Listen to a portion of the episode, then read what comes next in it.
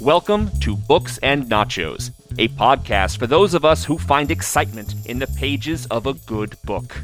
From fiction to nonfiction, graphic novels, and more, we're here to help you find something great to read.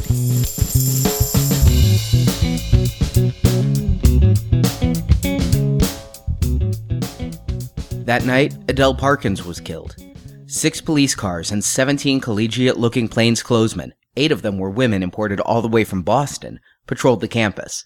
But Spring Heel Jack killed her just the same, going unerringly for one of our own. The false spring, the lying spring, aided and abetted him. He killed her and left her propped behind the wheel of her 1964 Dodge to be found the next morning, and they found part of her in the back seat, and part of her in the trunk. Hello again, Books and Nachos listeners. This is Arnie, your host, back to review the next story in Stephen King's Night Shift collection, Strawberry Spring. I'm going to start up top with something a little unusual for the Stephen King reviews a spoiler warning. For those of you who have listened to my 20 reviews thus far of Stephen King's works, from Carrie to The Shining to all these night shift stories, you know that I always try to remain as spoiler free as possible. However, Strawberry Spring is a story that I can't really review by parts. I'll explain why as I go, but for now, if you don't want the ending of the story revealed, press pause, go read this very short 10 page story, and then come on back so we can talk about it. I will admit that going into Strawberry Spring, I was uncertain what to expect. While I read Night Shift from start to end about 30 years ago, the story left no impression on me, and the title is certainly enigmatic at least to me. I've never heard the term strawberry spring as a phrase, so I envisioned a story that had something to do, in some ways, with the small red fruit of the same name. Maybe murders in a strawberry patch or something like that. Fortunately, that's not the case. While not a term common in the Midwest, King helpfully explains through prose that Strawberry Spring is a name used by old timers in the Northeast to refer to a spring season that comes way too early, and these oldsters know that a final bitter winter storm will come before the actual spring season begins. So it's similar to an Indian summer, but an early preview of spring. Something likely of importance in the far northeast where winter can bring snow not by the inch, but by the foot. And in March of 1968, the area surrounding the New Sharon Teachers Community College experiences such a season. It brings warm temperatures. The snow and ice that held court all winter started to melt, and the sudden onset of heat during the day created a dense fog at night.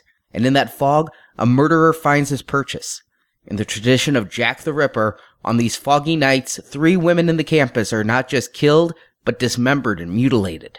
Due to the lack of footprints found around the first body, the papers refer to the unknown killer as Spring-Heeled Jack, from the old English urban legend of a creature that would assault women but then be able to leap huge distances. King's Tale follows the events on the campus over several days, starting with the discovery of Jack's first victim. Told in the first person by an unnamed male narrator, recounting the events to us readers eight years later, the story is a murder mystery.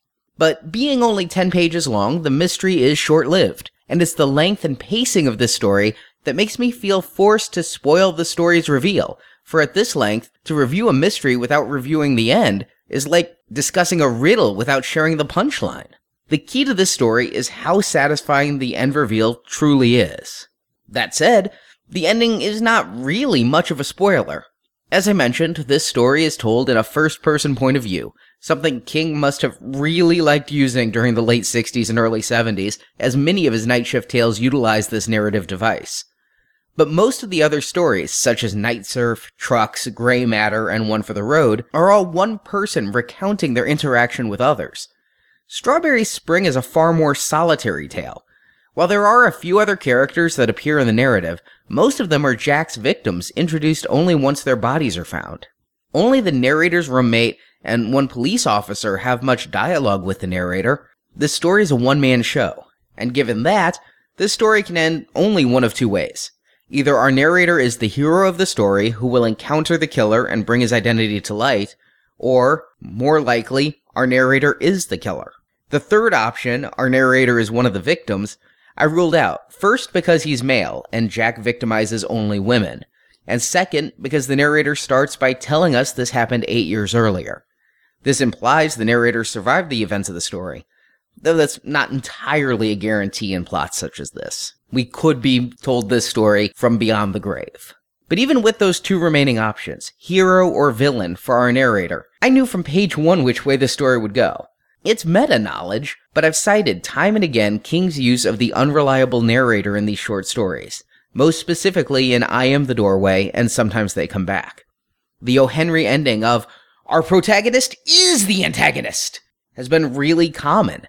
So had I read Strawberry Spring in 1968 when it was first published, I'm certain I would have been less suspecting of the story's final reveal. But in Night Shift, it's a foregone conclusion. The other reason is because uh, had our narrator been the hero who stops the killer, it would be anticlimactic. As there are literally no other characters in this story that make an impact, the killer would have been a stranger to us, the reader, if not to the main character. Had this story been the narrator and his group of friends reacting to the deaths, then I would have been certain that Scooby Doo style, in the end, the killer would have been unmasked and a close member of the group. But the way this story is told, the only possibly satisfying end is that our narrator is the murderer. And truthfully, he must be. He's creepy. He's subject to constant headaches and chooses to take long walks alone in the fog to relieve his stress, despite the murders occurring on campus. And he discusses the beauty of the fog, almost romancing the privacy it provides. And in this area, King's prose excels. I think he does a marvelous job of setting the scene. Listen to this passage from early on in the story. Quote, The coldest winter in 20 years broke on that day. It rained, and you could smell the sea 20 miles west of the beaches. The snow, which had been 35 inches deep in places, began to melt, and the campus walks ran with slush. The Winter Carnival snow sculptures, which had been kept sharp and clear cut for two months by the sub zero temperatures, at last began to sag and slouch. The caricature of Lyndon Johnson in front of the Tep fraternity house cried melted tears. The dove in front of Prashner Hall lost its frozen feathers, and its plywood skeleton showed sadly through in places. And when the night came, the fog came with it, moving silent and white along the narrow college avenues and thoroughfares. The pines on the mall poked through it like counting fingers, and it drifted, slow as cigarette smoke, under the little bridge down by the Civil War cannons. It made things seem out of joint, strange, magical. The unweary traveler would step out of the juke thumping, brightly lit confusion of the grinder, expecting the hard, clear starriness of winter to clutch him. And instead, he would suddenly find himself in a silent, muffled world of white, drifting fog, the only sound his own footsteps and the soft drip of water from the ancient gutters. You half expected to see Gollum or Frodo and Sam go hurrying past, or to turn and see the grinder was gone, vanished, replaced by a foggy panorama of moors and yew trees, and perhaps a druid circle, or a sparkling fairy ring. Now, thus far, I've dinged several of King's short stories that were written early on for a clumsy storytelling style, one note depictions of characters, and flat prose. But this is clearly an exception. This was written while King was still a student in college and first published in the fall 1968 edition of the University of Maine at Orono's literary student magazine named Ubris Magazine. Yet here his ability to set a scene really pulls me all the way to this college campus in, I presume, Maine. It's great that King can do this, because the fog is such an important part of why our narrator kills. The only way a story like this works at all is by having a character who's insane. If the narrator knows he's the killer and he's hiding a secret, that's a very different story from one where the narrator is surprised along with the audience at the reveal. So beyond insanity, there's no actual logical motivation for the killings. However, when a strawberry spring comes and with it the foggy nights, our character is compelled to commit murder. We know this because there's a strawberry spring every 8 to 10 years, and as I mentioned, we're being told this story from 8 years in the future, 1976, when yet another Strawberry Spring is visiting that college campus from which our narrator graduated several years before. I will say King is a bit too clever by half, though. Not once, but many times King drops clues for the reader to pick up on. On page one, we're told a strawberry spring comes every eight years, and the story is being told to us eight years later. A little later on, the narrator's roommate would discuss the killer's identity, using the old phrase, I suspect everyone but me and thee, and sometimes I wonder about thee. As well he should. And then later on still, when the campus calls an early spring break due to the killings, the narrator says, quote, And I took six people downstate with me, their luggage crammed in helter-skelter. And it wasn't a pleasant ride. For all any of us knew, Spring Heel Jack might have been in the car with us. And of course, he was. I found other clues. One of the dead girls was the school newspaper editor who turned down the narrator for both a column and a date giving at least that one killing some motive. And the prose certainly hints at the character leaving his own body, saying, quote, Even after I had opened my book and started in, part of me was still out there, walking in the shadows where something dark was now in charge. End quote.